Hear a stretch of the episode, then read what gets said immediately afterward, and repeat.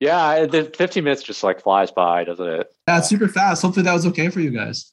No, it's it's good because like you know, as I said, we're stringing together like 12 of these things. So, in the interest of having something digestible by an audience, right? I don't think that we can go for much longer. Yeah, I know it's going to be action packed for sure.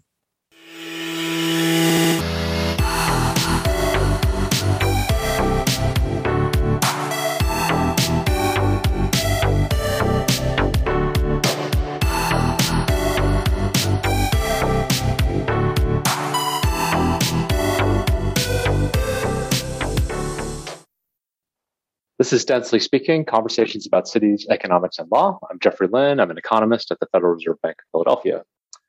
Today's show is part two of our special series on urban economics and history, centered on a special issue of regional science and urban economics. The series features short interviews with many of the contributors to this issue on a wide range of topics at the intersection of urban economics and history. Please be sure to check out part one, which is already available wherever podcasts are distributed. Part one featured Walker Hanlon, Stephan Heblich, Maarten Bosker, Noel Johnson, and Treb Allen. Today's show features interviews with Brian Beach and Dan Bogart on infrastructure, Bob Margo on industrialization, Alex Whalley on innovation, and Katherine Eriksson and Allison Shertzer on migration and segregation. Joining me today is Greg Shill. Hi, Greg. Hey, Jeff. What are your thoughts on the project so far? I've really been enjoying the interviews. You know, this issue is action packed with tons of coverage of urban econ history topics. I enjoyed reading the articles, but now I'm also enjoying hearing the authors talk about them in this, the kind of short form format that we have for the series. I've learned a lot. I feel like I'm at an all you can eat buffet and I'm just going hog wild. It's great. Great. I'm glad you're enjoying it, Greg. It's been really fun for me too, talking to a bunch of the leading researchers, it's also good on a second listen. I've learned some stuff that I didn't catch the first time around. Definitely. So you were an editor of the journal in which the special issue appeared, which is the Journal of Regional Science and Urban Economics. To the extent you can, I'd love to hear a bit about the motivation of the organizers of the issue and any thoughts that you have kind of at a meta level about how it came together. I'm happy to try to fill in some details. So the special issue was organized and edited by Laurent Gobillon and Stephan Heblich. Laurent is also one of the co-editors in chief of Regional Science and Urban Economics. I don't want to necessarily speak for them, but my understanding is that the motivation for the issue was twofold. One was to document, uh, explore this growing field at the intersection of urban economics and economic history. And the second was to try to fill in a gap. There was a recent handbook of regional and urban economics that came out in 2015. That handbook attempted to summarize kind of the most recent developments in urban and regional economics. It did not have a chapter on history or historical research. So that was one gap that this special issue was trying to fill. Neat. So I wonder if you have thoughts, you know, picking up on that theme of growing interest in the field, if you have thoughts on kind of how urban economics has evolved in recent years and maybe where you think it's going. I asked a similar question to some of the participants of this series. On today's show, we're going to hear from Bob Margo, who has an answer something along the lines of growing interest among urban economists understanding historical dynamics. And I think that that's a good description of what's been going on. I think of myself as in that camp. Two related reasons why urban economists should be interested in historical dynamics. So, one is that cities change kind of slowly. And so, when we're thinking about understanding the economic forces that explain cities or the consequences of spatial concentration, when we look at cross-sectional data, when we look only at a snapshot in time, we're going to be missing part of the story. A related reason is that a lot of our economic models of cities are static models. They describe what we might think of as like long run outcomes. And so if I want to think about testing those models in the data, or if I want to think about the implications of those models, I think it's better to match up that sort of long run view with long run data. That's a second reason why urban econs should be interested in sort of historical development on a historical time scale. I mean, that makes good sense. I think the perspective that I try to bring and that I think legal economics can bring is really around the role of rules and institutions in structuring some of the decisions and then the downstream consequences that show up in these data. And you can't really understand a rule without knowing more about how it's been applied and what reactions it's spawned and so on. So I've learned a lot from these papers that you know, the paper that you mentioned by Bob Margo, you know, illustrated a lot to me about the role of zoning and other regulatory you know influences on that transportation revolution or really the absence in many cases of those regulatory forces in the 19th century when he's talking about contrasted with picture looks like today and, and the influence on urban form today for the last 50 or 70 years is you know very illuminating yeah that was a great opportunity for me because bob margo has been doing research at the intersection of economic history and urban economics for decades. So a real pioneer of this area. So it was a real privilege to, to speak with him. I enjoyed this today's show. First up is Brian Beach and Dan Bogart on infrastructure. Our next guests are Brian Beach and Dan Bogart. Brian is uh, assistant professor at Vanderbilt University. He has an essay called Water Infrastructure and Health in U.S. Cities. Dan Bogart is professor at the University of California, Irvine. His essay is called Infrastructure and Institutions Lessons from History. Welcome, Brian. Thank you. And welcome, Dan. Thank you. Brian, I want to start with your essay. So you kind of zoom in on the experiences of US cities with typhoid fever. My first question to you is why typhoid and why the US experience? Good questions. So, the central question that I'm interested in is trying to understand how cities came to improve their sanitary environment. And one of the key difficulties with answering that question is that we don't have great bacteria data to measure overall water quality. And so, one of the things that we tend to recognize is that whenever you observe typhoid fever deaths, which are recorded pretty consistently, and the data are available for a wide amount of cities, it's pretty much recognized that those typhoid deaths, at least throughout the 19th century and some of the early 20th century, were largely due to poor water quality. So, typhoid fever is a waterborne disease and it was just something that was widely transmitted and regularly recorded. So, why don't we get into a little bit about what we learned from the history of typhoid fever in US cities? Let me zoom in on a couple of themes that you highlighted in your essay. So, one was that in the US, you say that an increase in state capacity among local governments was an important driver of infrastructure investment. What examples do you have in mind? What do you mean by an increase in local state capacity? Yeah, so I think one of the things that I tried to do in this article was to examine how cities came to make these investments in water and sanitary infrastructure. So we know that water mains, sewer mains, pumping stations, all of these things are incredibly expensive. And so if you look sort of historically, these were some of the largest investments that cities were making. And so it's kind of impressive to think about how cities came to be able to invest in water and sanitary infrastructure more generally.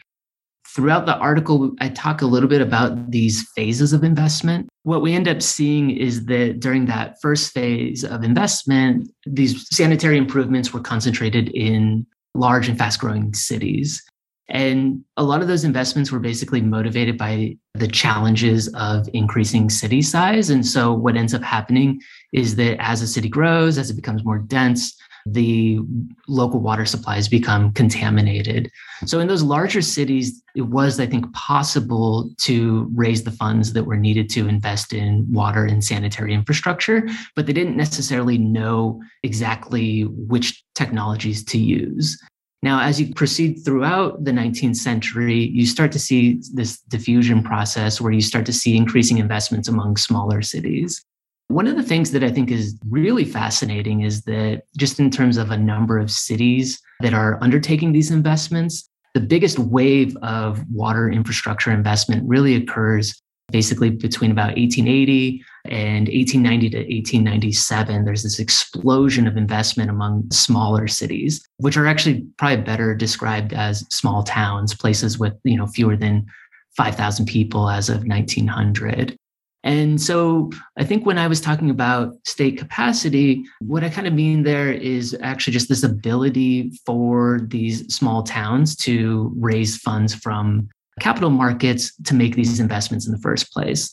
And so it's often asserted that these investments were possible through sort of institutional changes that allowed cities to, to borrow or exceed existing debt limits for the purposes of waterworks construction.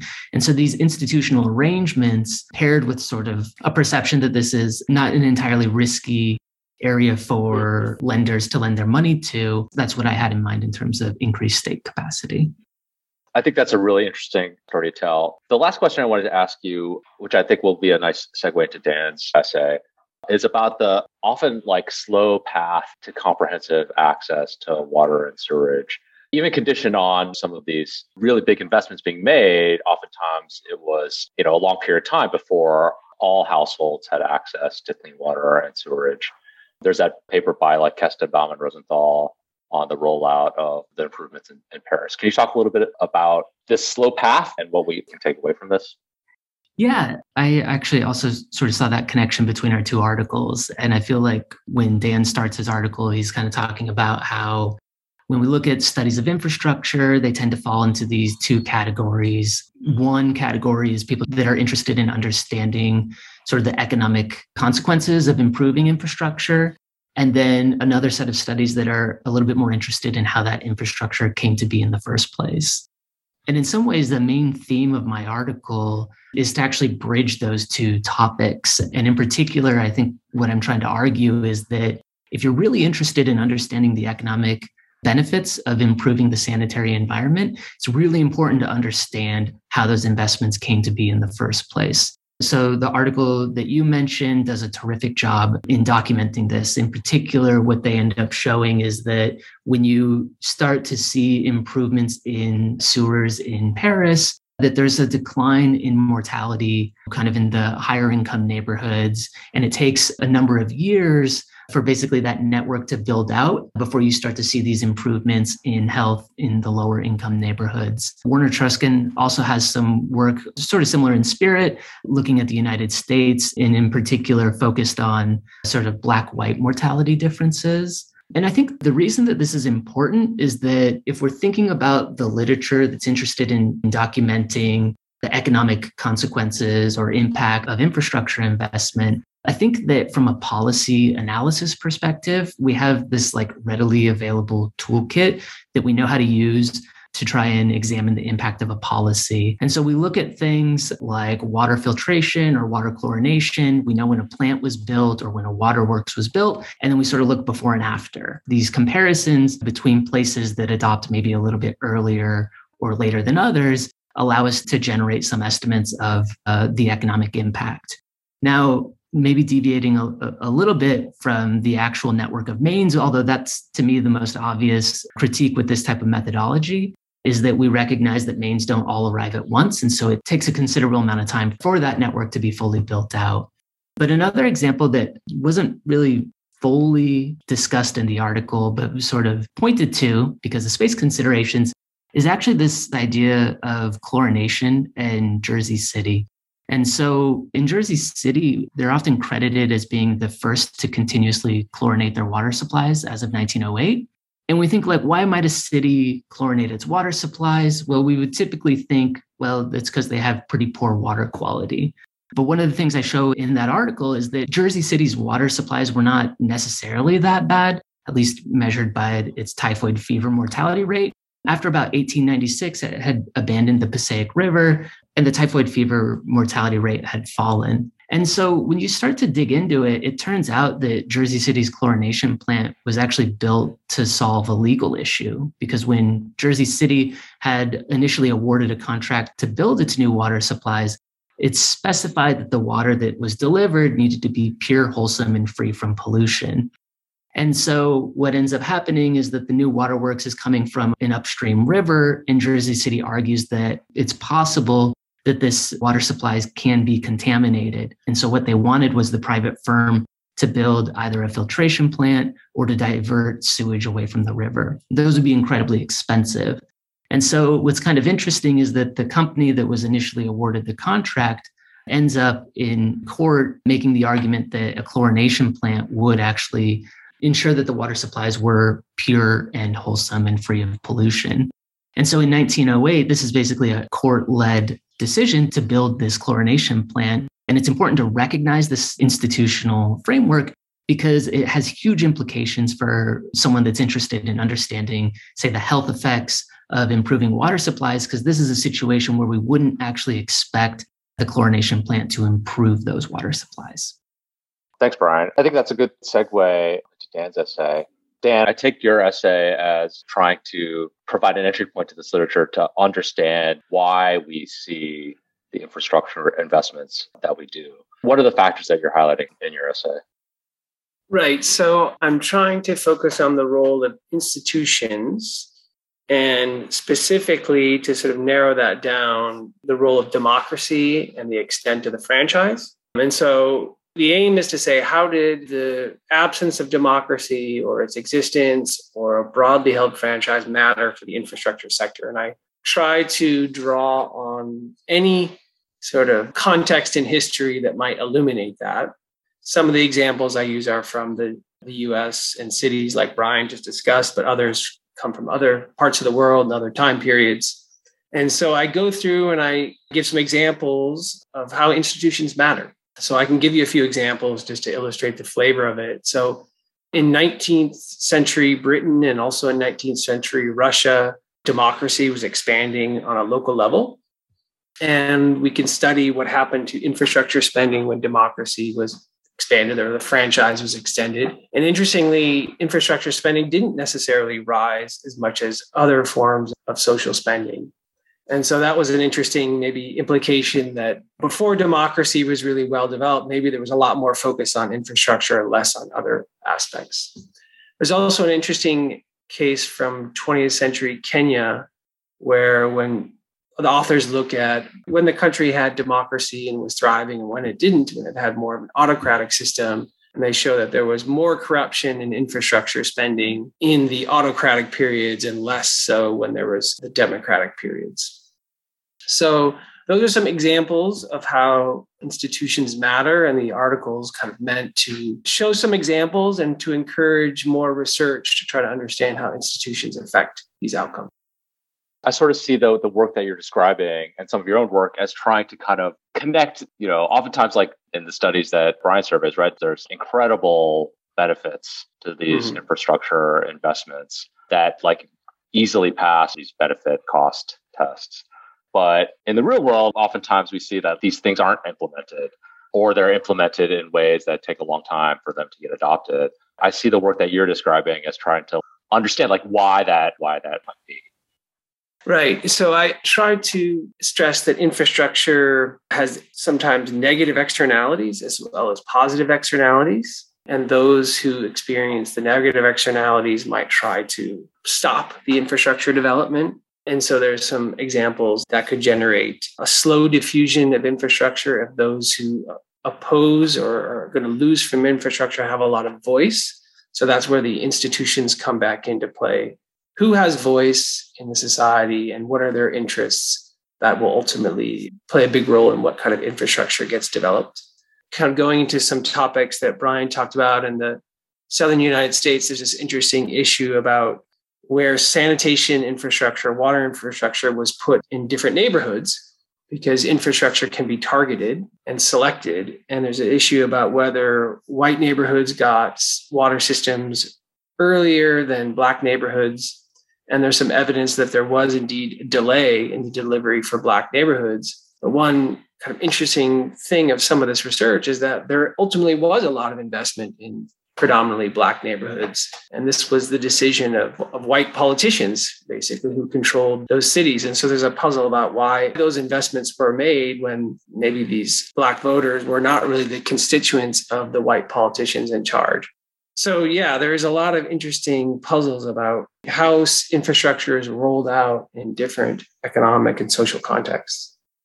So, I'm talking to two economic historians. So, mm-hmm. I suspect that you guys are both sympathetic to the idea that studying history is interesting for its own sake, but also like we want to try to learn something from history that maybe can help us understand the present. In kind of reading both of your essays, I couldn't help but think about some of the infrastructure problems today, not just in other developing countries, but also in the US. And so thinking about things like a lead in drinking water pipes, or if housing is infrastructure, thinking about like modern challenges in constructing housing and kind of NIMBY movements or land use regulations.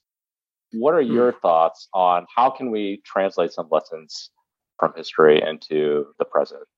Well, I would say one thing is we need to consider the institutional context of whatever infrastructure we're thinking about is being delivered. And we have a lot of options, right? You could have central government provision, you could have local government provision, you could have public private partnerships, right? And at the moment, there's a lot of government provision, in particular funding from the central government, matching grants, and so on. So we might want to rethink that, but we should rethink that if, if we do in the context of what are the institutions.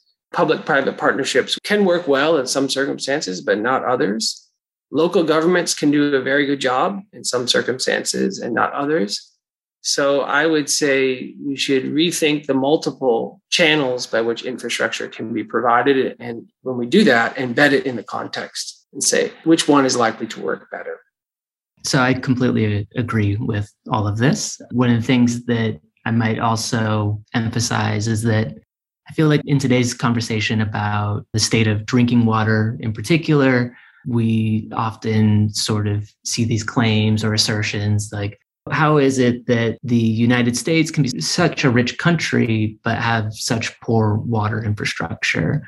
And one of the things that kind of jumps out to me is that if we think about the state of lead mains or the aging infrastructure in the United States, it's in some ways it's not surprising because I feel like if you look at the history of sanitary infrastructure, a lot of it was reactionary. And so you don't see a lot of proactive investments. And so when we think, you know, yes, we still have lead pipes, it's like, well, that's, you know, this was a decision made a long time ago to invest in a very durable material. And, you know, we're going to continue to use that. But the same logic or maybe institutions that sort of drive us to say, yeah, let's just sort of let it be.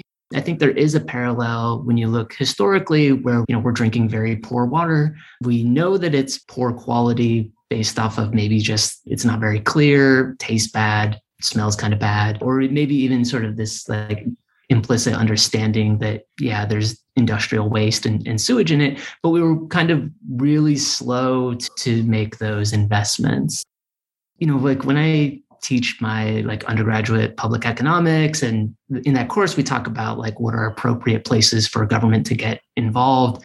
Should this be a local decision or a federal decision and if you think about something like sanitary environment, like there's clear externalities associated with it, and it's not really something that there's a lot of different preferences for. Like I think a lot of us like sewage to be pushed away from us. I think we like clean water coming through our faucets. And so it seems like the perfect example for where we could just say, hey, it's like federally, we're going to make sure everybody has clean water. We didn't do that before. and so when you see this new discussion about we're going to make sure everyone has lead free water, to me, it's not surprising that we're running into the exact same sort of frictions. Like, is this appropriate? Why don't we leave it up to the homeowner to replace their lead service line with the new material? And sort of that willingness to like let it be more decentralized. In many ways, I, I just find it sort of universal and, and unsurprising. Yeah, that's very well observed, Brian. Hey, Jeff, I, I didn't respond to your United States question. Ah. Uh, do you want to give it a shot? So, the reason that the article focuses on the United States is first mostly a space issue. And so I just didn't quite have the space to get into the experience of other countries. Like, I don't think that the United States, you know, like the challenges that it faced were, of course, not unique. And there's a, an important literature outside the United States as well.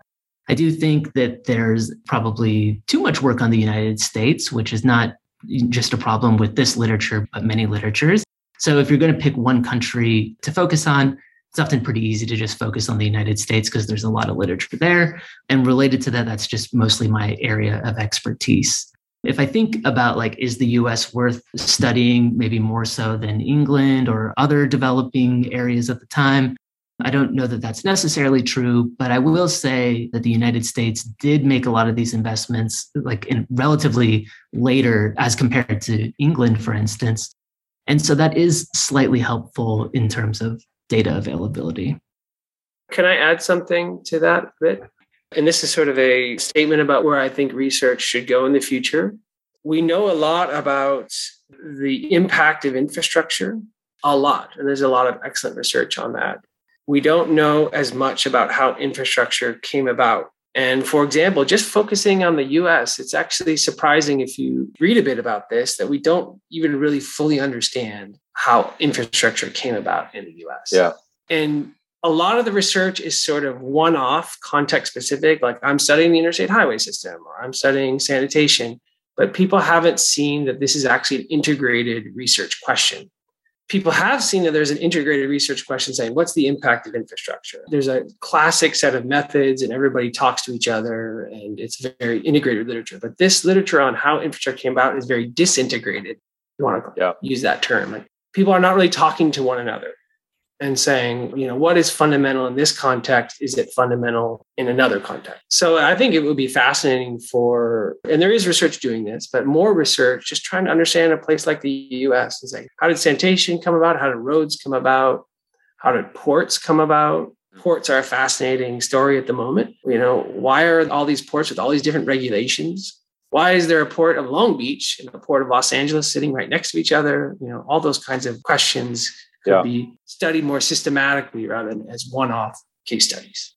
I mean, I totally agree, right? Like it just seems like such a key factor in the story of development, right? Not just like what is the effect of these investments, but how do you get to these investments in the first place, right? Doing that, that's why I was trying to point to institutions because I think yeah. that's been an area yeah. where people have seen a fundamental factor in things like education or yeah. discrimination. Institutions are fundamental. So maybe they're in fundamental infrastructure, but that is only just part of the story. Of course, technology, development, awareness, science, you know, knowledge about the disease environment. There's a whole bunch of things that are going on that could be more systematically studied. Yeah having you frame this is useful because it frames it in a way that I find innately interesting. But then I think it, well, the second part of what you said is like, it's not clear to me now. How do I get more of this content? What journals should I be looking for? What conferences should I be trying to attend? Where are the opportunities for community building around this set of questions, do you think? Brian, I don't know if you have some thoughts on that. So I would say that hopefully it came across in the article that at least you know i know that we're talking about like broad integration of institutions and infrastructure but i personally find it like really impressive to think about how these cities navigated this disease environment in the 19th century and Dan mentioned just a little bit about it, but it's like we didn't have a firm understanding of the way that germs end up hurting us. We knew something. Sounds, sounds familiar. you know, we're operating in this like limited information environment. We're undertaking incredibly expensive investments. To me, I just think truly impressive and ambitious when you look at what these cities were able to do. And, you know, I think integrating those things is, of course, really important. But I think this more like holistic approach is maybe what's going to get us there. I would maybe if I take a step aside and just say, like, okay, where am I going to see this research? I think it's challenging to have an answer to that question. And I think it's because one of the things that is that, you know, we know the methods that we're going to use to measure the impact of, of infrastructure, right? I think Dan just said that. But when it comes to like thinking about the institutions and, and how all of these things end up shaping infrastructure to begin with, I think it's rarely like one event. It's not this monocausal thing. There's all these other things that are occurring. And like how do you map that to say a nice regression that you can present in front of, of an audience and get feedback and standard robustness checks and things like that i just think it's methodologically much more difficult i do think it's a very important question and i think it's the natural area for the literature to move but i think it's something where we're going to have to move outside of our comfort zone in terms of methodology brian said that really well we're going to have to move out of our comfort zone, but maybe at the same time also borrow a bit. In my essay, I tried to emphasize or highlight papers that basically use a difference in difference approach to institutions changing. So that would be one way to go. But beyond that, you know, we might have to be open to some other types of ways of identifying the effects of interest. So editors and referees are going to have to be a little bit more open minded on this. I would say that a natural place to borrow that methodology would be more so from the history field. like I once came across this rant, I talk about it all the time. It was this rant that I saw online from a historian about how economists don't care about identification. And my whole point when I'm reading that is you go to any sort of applied conference, we care way too much about identification. We just call it something else. So when we're talking about identification, we're talking about sort of the statistical framework when historians are talking about identification, they really want this sort of deep understanding of all these different factors that are at play. And they're sort of framing cause and effect, not necessarily with a regression, but with that deep historical understanding. And so it seems like that's a natural place for us to go. Thanks, Brian. Thanks, Dan. Unfortunately, that's all the time we have today, but appreciate you joining us. Thanks. Thank you. Our next guest is Bob Margo. Bob is professor of economics at Boston University. His article, written with Jeremy Atack and Paul Rohde, is called Industrialization and Urbanization in 19th Century America. It's hard to imagine a better team to write on that topic. Welcome, Bob. Thank you so much, Jeff. It's a great pleasure to be here. Let me just start off by saying that I've been in this business for almost 40 years now. I got my PhD back in the early 1980s. And over that time, I've seen just lots of changes in economics. And I think one of the most exciting changes for me, I'm a professional economic historian, is over the last, say, 20 years, the extent to which people in other areas of economics have perhaps rediscovered is not quite the right word, but are making greater use of historical evidence to understand really central questions in modern economics. And I think one of the areas where there's some of the most exciting work over the past 20 years has been in the field of urban economics. That's where I think the sort of bringing of historical evidence to bear has been really important. And I especially am excited by the fact that it's not really coming so much from the side of the economic economic historians, or not as much, but it's also coming from people like yourself who are, you know, primarily contemporary urban economic economists, but who recognize the importance of historical evidence. And I hope the audience won't mind if I give a shameless plug to the interviewer. I, you know, I think one of the most important papers in this example is one by uh, Bleakley and Lin, okay, which I in fact teach at all levels in my courses, undergraduate and master's classes. I teach it all the time, and in fact, was a very important article influencing the paper that we're talking about today. Wow. Thanks for those kind words, Bob. I, I really appreciate that. It's nice to know that when you're writing something, it's nice to hear some uh, incredible validation as that was. Let me actually just follow up on your comments now, which I, I found really interesting. You know, I know that recently you wrote a review on the rise of economic history in economics. Right. And it's interesting to hear your views on the evolution of urban economics as becoming more historically oriented in recent years. Do you have any theories like what's what's driving that? Is it data availability? Is it something else? Well, part of it is data availability. I mean, we are living in a period of just extraordinary advances in data accessibility, the rise of big data. And I also think it's just a lot of emergence of sort of testing for causal relationships in economics more broadly.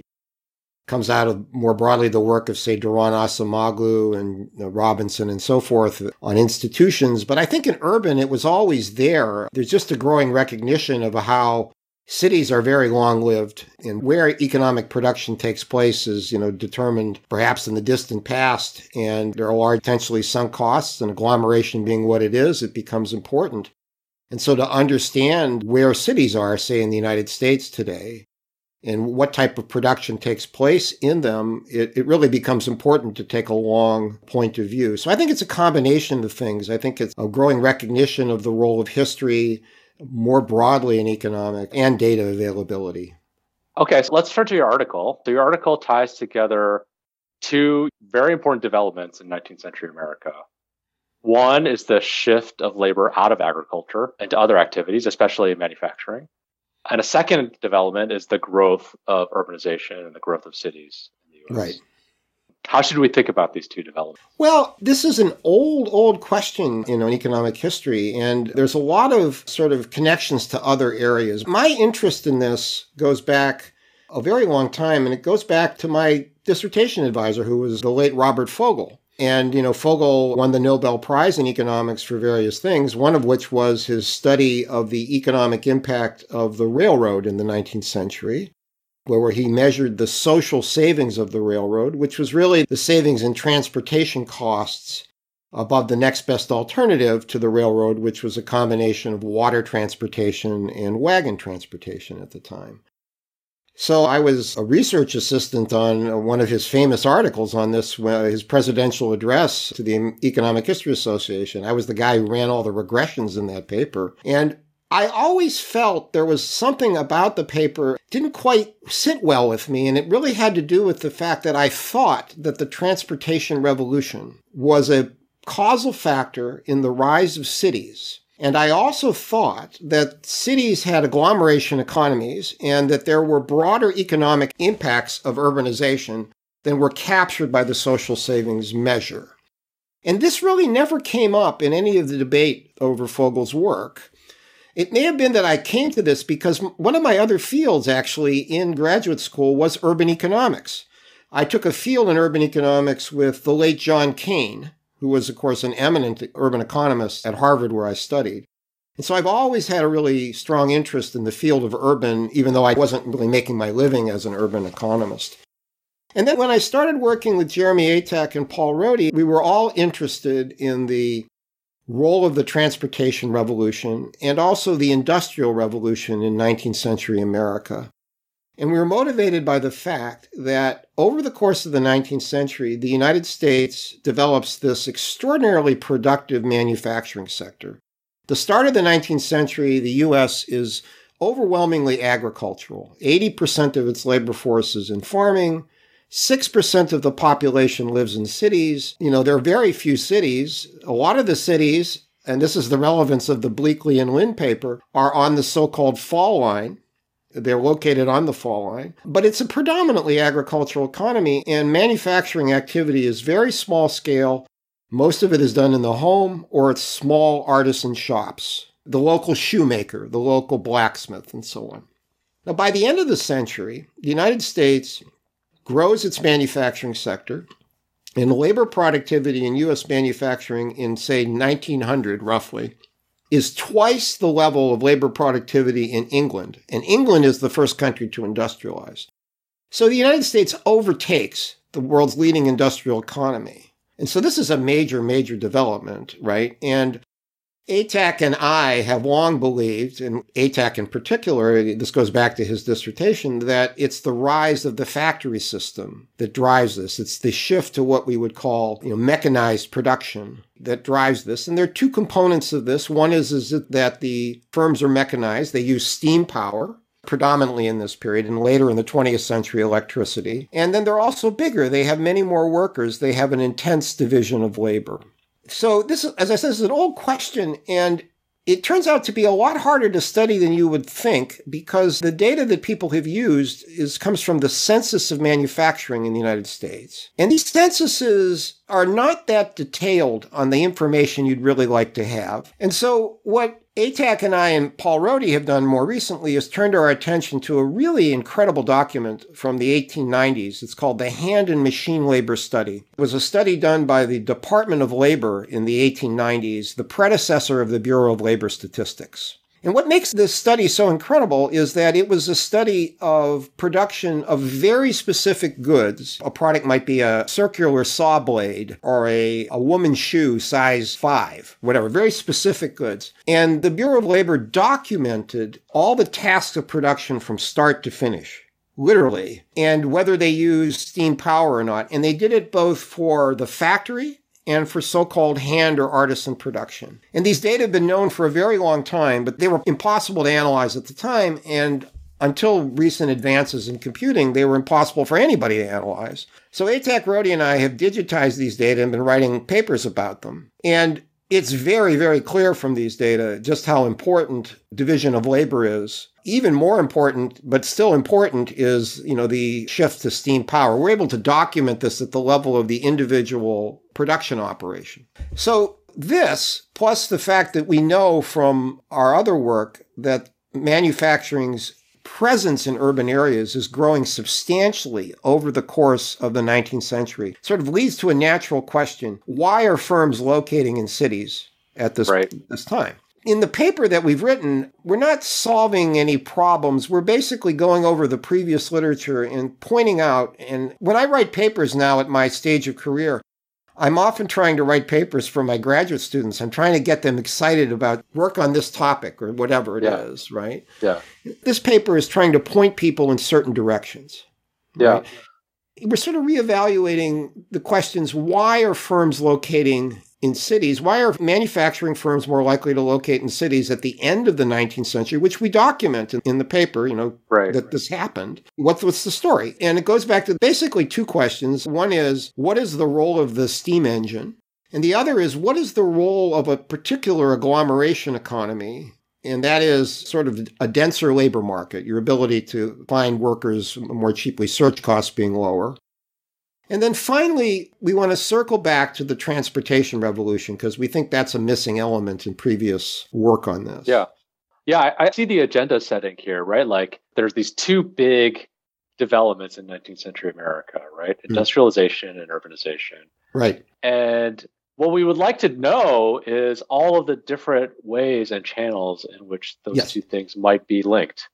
I find it particularly compelling the link via the transportation revolution, right? Right. That's a common factor that we can use as a starting point for thinking about how these two developments are related. That, I should say, really is a more recent development in research. And a lot of that is due to my co author, Jeremy Atack.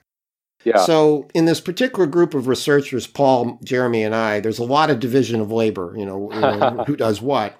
Yeah. Jeremy has tremendous expertise now in GIS. A lot of people have expertise in GIS, but Jeremy developed his expertise almost 20 years ago. So before Yeah. a lot of other people Yeah. did. Yeah. And he and I spent quite a lot of time working with maps, right? So he assembled lots of railroad maps. Before you did this on GIS, you know, we wrote a paper back in the 1990s, which we did it the old fashioned way, or it was done the old fashioned way. It was, wasn't us, but the way it would be done is you would lay a, you'd literally lay a map on a table, right, in the library, and you'd like stare at it Oh, and you had to be sure you had a bottle of like aspirin next to you because you, your head, like I had, you know, it was like terrible.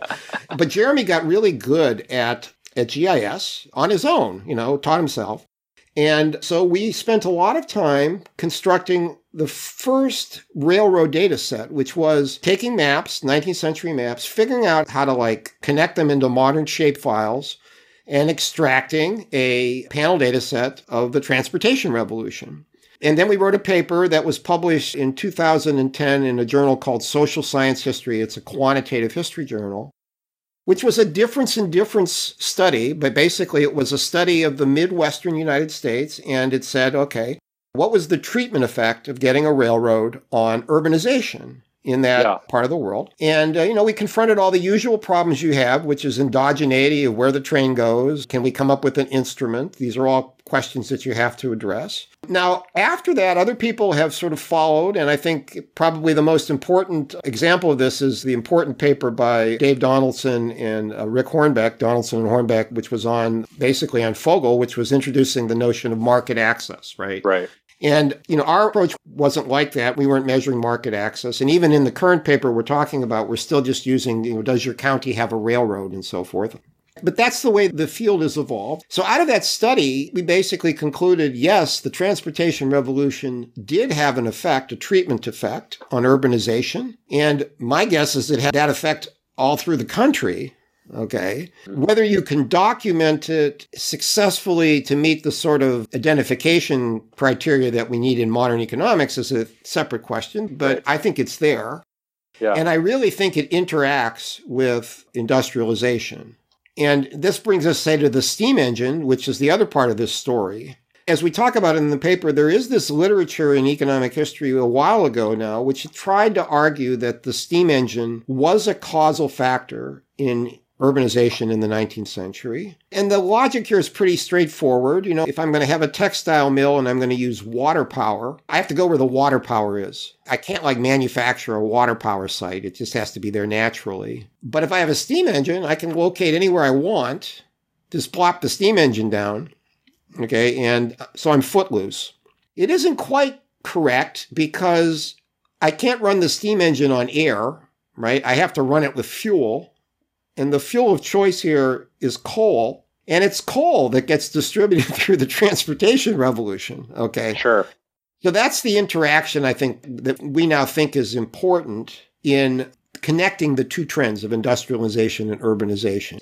You know, why do firms want to locate in cities by the end of the 19th century? Well, that's because Yeah. in, increasingly they're bigger. They need bigger labor markets to recruit a greater division of labor. They are demanding coal, and coal is distributed through the transportation network. So the demand for labor is growing in these places. People are moving there in the usual sort of Rosen Roback type model. They would move there, and you would get this, in, as we call it in the paper, increasing connection. So yeah. that's sort of what we're suggesting is going on. Yeah. It's a great overview, as you say, right? Like, I think it sets a very clear agenda for what's ahead. Can I suggest something that came to my mind, Sure. which is a parallel narrative and from a slightly later time period? Mhm. So, what I'm thinking about is the rise of the office economy Sure. and the concentration of offices in downtowns. okay. So, this would have been like the late 19th century and early 20th century. yes. Mhm. And I think you could form a similar set of questions and explanations as the context that you're describing in your paper, right? So, you know, in the late 19th century, you have a bunch of innovations in commuting transportation. Yes. And you also have innovations in production in the office sector. Yes. Right. Yes. And yeah. And so I feel like one could tell a parallel or an analogous story about those two developments. I think that's a great topic for a paper. And I also think it's a feasible topic. And one way you could, maybe you've thought of this already, I don't know. But uh, off the top of my head, one way you could sort of look at this is that the late 19th century censuses start to get much more detailed on the types of workers, right? You know, Yeah. prior to 1890, it's just like the number of employees, right? And it, Yeah. there's always a question as to who's being covered in these data. In 1890, we start getting questions about production versus non production workers. Yeah. More Yeah. and more detail.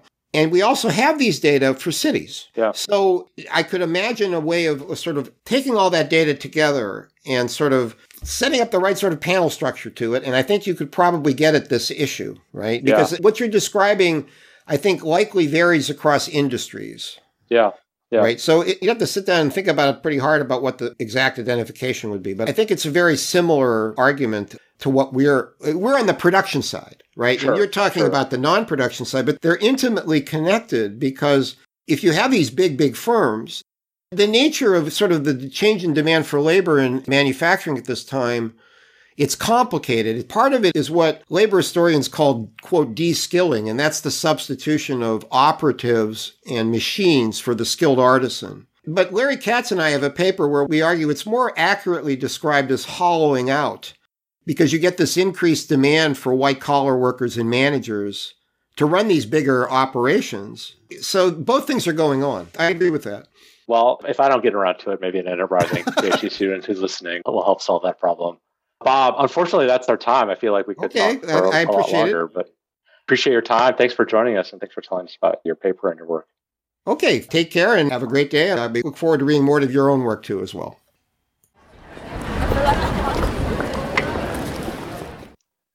Our next guest is Alex Whalley. Alex is associate professor at University of Calgary. Welcome, Alex. Yeah, great to be here, Jeff. Nice to have you here too. Your article is called 150 Years of the Geography of Innovation, co-authored with Michael Andrews. First, I'd like to just get a little background on your work in this area. Can you give me a high level overview of what you've done in this area and kind of what your agenda is? Yeah, absolutely. One thing I've been interested in is knowledge spillovers and how knowledge spillovers make a location more productive. And, you know, my first job, I started at the University of California, Merced, which was a new campus in California in 2005, just opened. And so there's a lot of discussion about how universities can develop a local economy. And so I've been trying to work to quantify uh, those effects using historical data. Yeah, that's great. I should know, right? You've written a number of really interesting and important papers in this area. So, diving into the paper that you wrote with Michael, you and Michael use this very interesting, relatively new database on geolocated US patents issued from 1836 to 2016. So, more than 150 years to, to describe several, what I would call stylized facts about the geographical dynamics of invention in, the US. What do you find when you look at this, these data? Yeah, so our motivation was looking at some of the recent trends. So, you know, there's been a lot of work looking at data from the 1970s to today and just finding that innovations becoming more and more concentrated in a few areas. You know, places like Silicon Valley are kind of way ahead and they're sort of growing in their dominance. And our question was, what about historically? What if we go back in time? Does that trend sort of continue to go back in time where, you know, there's just less and less dominance of these big areas historically, or is it sort of non-monotonic? Does it really change over time? And what we found surprised us. We thought that those trends would just kind of continue going backwards. But if you look at some of the data from the post Civil War period in the United States, there's kind of similar levels of concentrations today. So we see that a lot of few large areas really dominate the innovation landscape. So that was, you know, one thing we found. Another thing we found was really that a lot of the patterns and certainly recent data are really driven by these elite locations. So patenting is extremely geographically concentrated. There's a few locations that really lead the way. And so, you know, what happens with those places really matters. And the third thing we found in the paper was this kind of question of persistence. And Jeff, I know this is a question you've worked on as well. I'm just trying to think about how does persistence change over time? You know, we have this idea in the tech sector, you know, the early first mover advantage. Amazon's kind of the first company in, in e-commerce and so they have this advantage by being first do we see the same thing in kind of urban data? Um, there's a famous quote by Daniel Patrick Moynihan saying, if you want to build a great city, build a great university and wait 200 years. And so this question about persistence, what we found is that persistence is definitely present in the data. So areas that are kind of leading innovators historically are also leading innovators today. But it does seem to be declining. The extent of persistence, how much persistence there is, it seems like before World War II, uh, persistence was actually a bigger fact. And then today, sort of in a more recent time period, it's becoming less precise. And so kind of fits in with this debate about, you know, what's going to happen to Silicon Valley in the future? Are they going to continue to be a leader or are people going to move to places like Texas and things like that? Yeah. So I think it's a really interesting exercise to kind of look at history to try to understand the context of kind of the spatial patterns and invention we see today. I understand that this is like totally outside of the scope of what you guys are doing, but I can't help thinking about what is the role of industry dynamics versus, say, like geographical factors. You mentioned how the location of invention has shifted over time. And part of that you could trace to like, oh, there was a lot of innovation in automobiles in the early 20th century, and we found a lot of those patents in like the upper Midwest.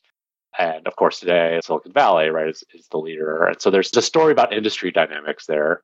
And then in terms of the persistence, you know, I can't help but think that, you know, are things like current land use regulations, policy choking off continued growth in places in the Bay Area?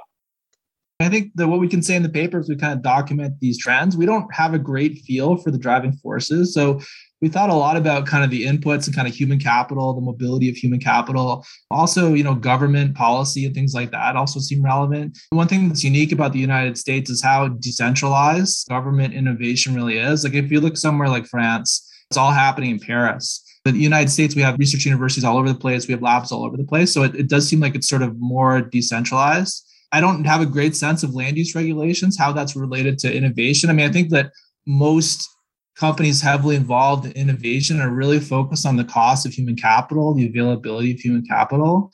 And I think that innovation is not really that land intense. Like it's not super land intense compared to some other competing uses, maybe. But yeah, I mean, I think it'd be an open question. I don't really know the answer. If I could jump in with a with a question. So you're using patents as a proxy for innovation. There's a little bit of a cottage literature on on that. I wondered if you could speak. Of course, that's not the focus of the paper, but if you could speak a little bit to your choice of patents and sort of any limitations you perceive there for external validity and other thoughts, other measures maybe of, of innovation that might be worth looking at. Patents are the ones that most people use because it's accessible and it's easy to use data. And I think what's novel, what we're able to do is really the historic kind of geolocating of patents. So, his, you know, the historic data has been around for a while, but we didn't know kind of where and when these innovations happen. I think, yeah, patenting definitely has some limitations. You know, there's changes in patent policy, for example, that can really matter. So in the 1980s, you know, patents get strengthened through a few different legal decisions. They become more valuable. And so people are patenting things more often. There's also different technologies are patentable or not. So for example, software is an area that's generally hard to enforce patents. There's changes in agricultural technology. So you could not, you know, initially sort of new genes, new neoplasms and things like that in agriculture. Then we do get kind of genetically modified organisms become patentable. So those things definitely matter. It's hard for us to say, to be honest, how well those map. One thing you can do is thinking about like productivity and productivity and R&D. These things are definitely correlated with patenting. So it's a reasonable measure. Going back to Griliches and all these people who've been in innovation for a while, there's there's a lot of attempts to kind of correlate patents with R&D and things like that. So you do see a positive relationship, but it certainly misses kind of some of these policy driven changes and kind of what's patentable and what's not patentable. And then also, I guess, possible changes in the defensive use of. Yeah, 100%. I mean, we do see policy changes there around what you can defend or, or not defend. There's a famous decision recently called the Alice decision in patenting, which is talking about business method patents. So, business method patents used to be easier to defend after the Alice decision. They're not. And so, those changes can definitely have an effect. So, yeah, patents are, I think it's kind of the best measure we have. You can look at consistently over a long time period, but it definitely has limitations. I think one of the challenges in this space is trying to come up with better measures that are available over such a long time period that are kind of consistently measured. It's hard to measure variables consistently over this whole time period. If you just think about even things like, you know, education, we don't really have good education data before 1940 census really adds in the United States. So tracking something like education is really hard too. So I think it's a challenge in trying to build these long-term historical you know, data series. Yeah, it's flawed, except it's the best we have, right?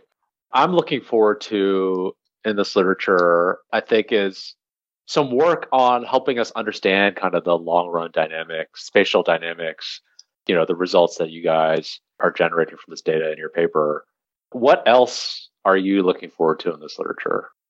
I think going pushing on some of Greg's questions there, I think looking the real economy, you know, we have a lot of measures of kind of how the innovation sector does within itself, but how does technology transfer over to the real economy and how does it generate economic growth? I think those are some of the big questions there in terms of like how do you make that transition? And so there's a lot of delays in terms of technology transition. There's a lot of frictions in that process. And really at the end of the day, if we're putting public spending into R&D and it's an area we invest a lot of money into, we want to know how does this really affect economic growth. And I think the causal challenges are really tough to the answer there. You know, R&D is responding to its best opportunities. People are investing when there's great technological opportunities. Probably those companies with those technologies would grow anyway. So sort of sorting those out and then especially over a longer time horizon. So I think it's a really fascinating area, but yeah, it's somewhere we're uh, looking for more progress. Great. That's our time, unfortunately. But it was a real pleasure to chat with you, Alex, about your work in this paper. Yeah, thanks so much for having me. This has been a lot of fun. Our next guests are Katherine Eriksson and Allison Shertzer. Katherine is associate professor at the University of California, Davis. She has an article co-authored with Zachary Ward titled Immigrants and Cities During the Age of Mass Migration. Welcome, Katherine. Hi, thanks for having me. Also joining us is Allison Shertzer. She's an associate professor at the University of Pittsburgh. Allison has an article with Tate Twinam and Randy Walsh titled Zoning and Segregation in Urban Economic History. Welcome back to the show, Allison. Thank you so much. So Katherine and Allison, both of your articles overlap on issues of sorting and segregation patterns within cities. Given this, I thought it would be interesting to do a joint interview to try to draw out some of these connections. Let me start with Katherine by summarizing some of your article. So your article reviews the literature on immigration from Europe to the United States between 1850 and 1940. You cover three topics, segregation patterns within cities, the effects of immigrants on natives, and political backlash to immigrants. Let's just start with the first thing, which is what should people know about the location patterns of European immigrants within US cities in this period? Yeah, I think it's interesting writing this because once you start thinking about immigration, you kind of sort of can't think about cities. So, what we sort of see in terms of immigrant patterns in general is that immigrants are very urban. Um, they're much more likely to live in cities than than non-immigrants. That's sort of true throughout history. They're just constantly more likely to live there. And it's quite persistent. You can also sort of think about the segregation within cities. And so you see that immigrants are pretty segregated. and they're much more segregated than the native population. This changes over time as cities grow and as different immigrants come at different times in the history of the US. But for example, like if you think about sort of the old sending groups, sort of Northwest Europe, they start out really segregated. When they're coming very early, they're coming in the 1850s, 1860s, they're quite segregated from the native population, but they actually sort of assimilate and they sort of become like not segregated at all by like the 1920s, 1930s. And so there's sort of this assimilation patterns within cities, even where you're by the second, third generation in particular, you're just look just like everyone else. And this is different for like the sort of newer sending countries, you know, coming around 1900, they sort of start out super segregated and then they become a little bit less, but they sort of haven't had enough time to really fully assimilate by the time we sort of have to cut off the data in 1940. But you sort of think like if you extrapolate forward, it seems like as groups have been here longer, they do sort of seem to at least residentially assimilate segregation wise. So there's this sort of like the pattern of initial segregation followed by assimilation after a couple generations.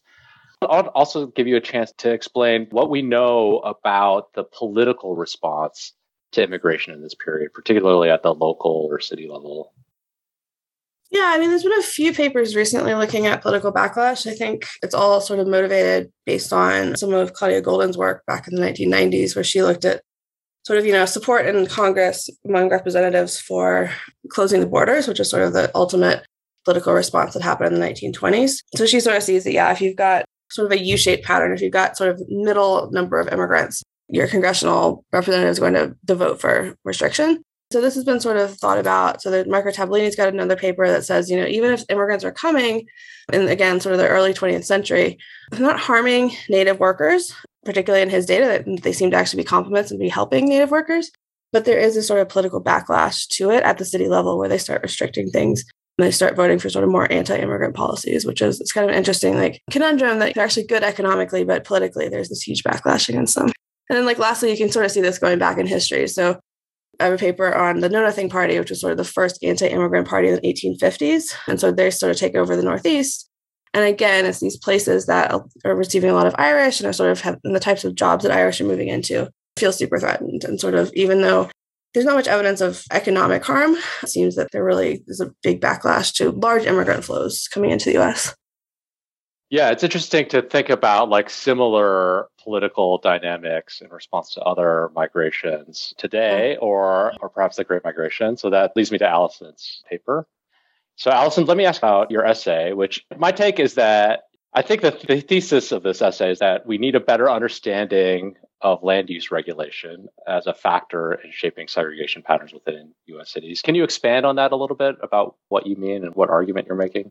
Sure. It was interesting to be asked to write a review essay on the relationship between zoning and segregation because, as you said, I feel the bottom line is that we don't know. And, you know, today, just a, a cursory glance over the newspapers or even briefings coming out from the White House there's this almost received wisdom that zoning is driving racial segregation today, and that this is the most important tool now that many of the tools that had been used to enforce racial segregation in the past have now been dismantled. And really, as I dug through the literature, I'm just not sure that we know that. And a large part of the reason is that it's so difficult to observe the zoning environment in cities going back in time. And, and so that's sort of my call for future research is to understand that relationship better, mainly by building better data Yeah, I think that that's great. And I mean, this clearly, we always need more research on these topics. Right? Just thinking about Katherine's summary of kind of what we know about the political backlash to European immigration, it seems like one challenge in studying zoning or land use regulation in particular is that there's all these other factors which can be adjusted. And so thinking about Laura de paper, right? Some of the political backlash to the Great Migration was in the context of public services or safety. And so it's hard to tell the complete story looking at a single political factor in isolation. I agree with that completely. And land use regulation is always the de jure race blind genteel policy that's just about allowing homeowners to control the character of their neighborhood. It's not sort of the obvious culprit for, for promoting or maintaining racial segregation, something like pouring money into policing services or disinvesting from schools in particular neighborhoods. These seem like more obvious culprits. You know, I think one of the challenges going forward is to the extent that there has been research in economic history on zoning, it's really been focused on cities, like an individual city, sort of what Ellora was looking at. And a lot of the concern about the way that zoning is maintaining segregation today is really a story about what's going on between jurisdictions, between municipalities. And so I think one of the challenges now is how do we understand the difference between the land use environment in cities and the land use environment in suburbs? And then, you know, this goes back to the data issues there's some effort now to make sort of like a zoning atlas where you can observe zoning stringency in sort of a cross section today. And, and, even that's hard to put together. It's just sort of a, an inherently difficult thing to study. Whereas some of these other government factors like schooling or policing, they're sort of easier to observe. The other thing that kind of is brought to my mind in comparing these two migration episodes is that, you know, European immigrants had this option available to them of avoiding political responses by assimilation, by more or less becoming white, which was not an option for many of the African American migrants during the Great Migration. Maybe that's one reason why studying these political factors is much more salient. They may have been much more salient for the experience of African American US cities. I agree with that. I don't know if Katherine has anything to add there. Yeah, I mean, it's very difficult for African Americans to assimilate into the fabric of cities the way that even Southern Eastern Europeans were able to the 1940s, the World War II era. Of course, Katherine is the expert on this. You know, groups that were considered to be very much the other, unassimilable into American society, fought in World War II and came back and bought houses in good neighborhoods in the 1950s and you know, after that point really weren't considered to be a threat by, sort of American elites. And we're never going to be able to see that same process play out for African Americans. Well, maybe we will. Maybe I'm being overly pessimistic, having studied this for a century. Uh, some things haven't really gotten better.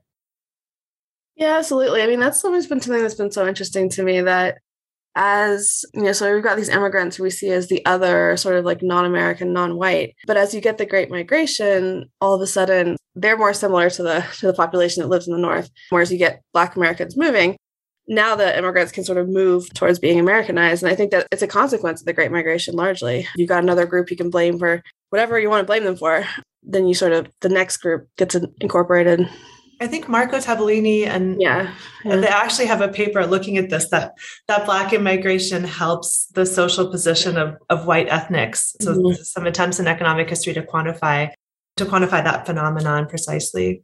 Yeah, exactly. Well, that's great. I really appreciate your time. Thank you, Katherine and Allison, for joining us. And I'm looking forward to more work in this area. Thanks so much, Jeff. Yeah, thank you. Thanks for listening to part two of our special series on urban economics and history.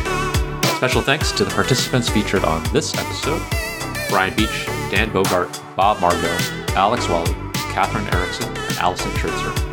For Greg Shill, I'm Jeff Lin. The producer of our show is Skylar Paus, and our theme music is by Alexander Poltsov, additional sounds by Inspector J. Check the show notes for links to the articles discussed on the show. And let us know what you thought on Twitter.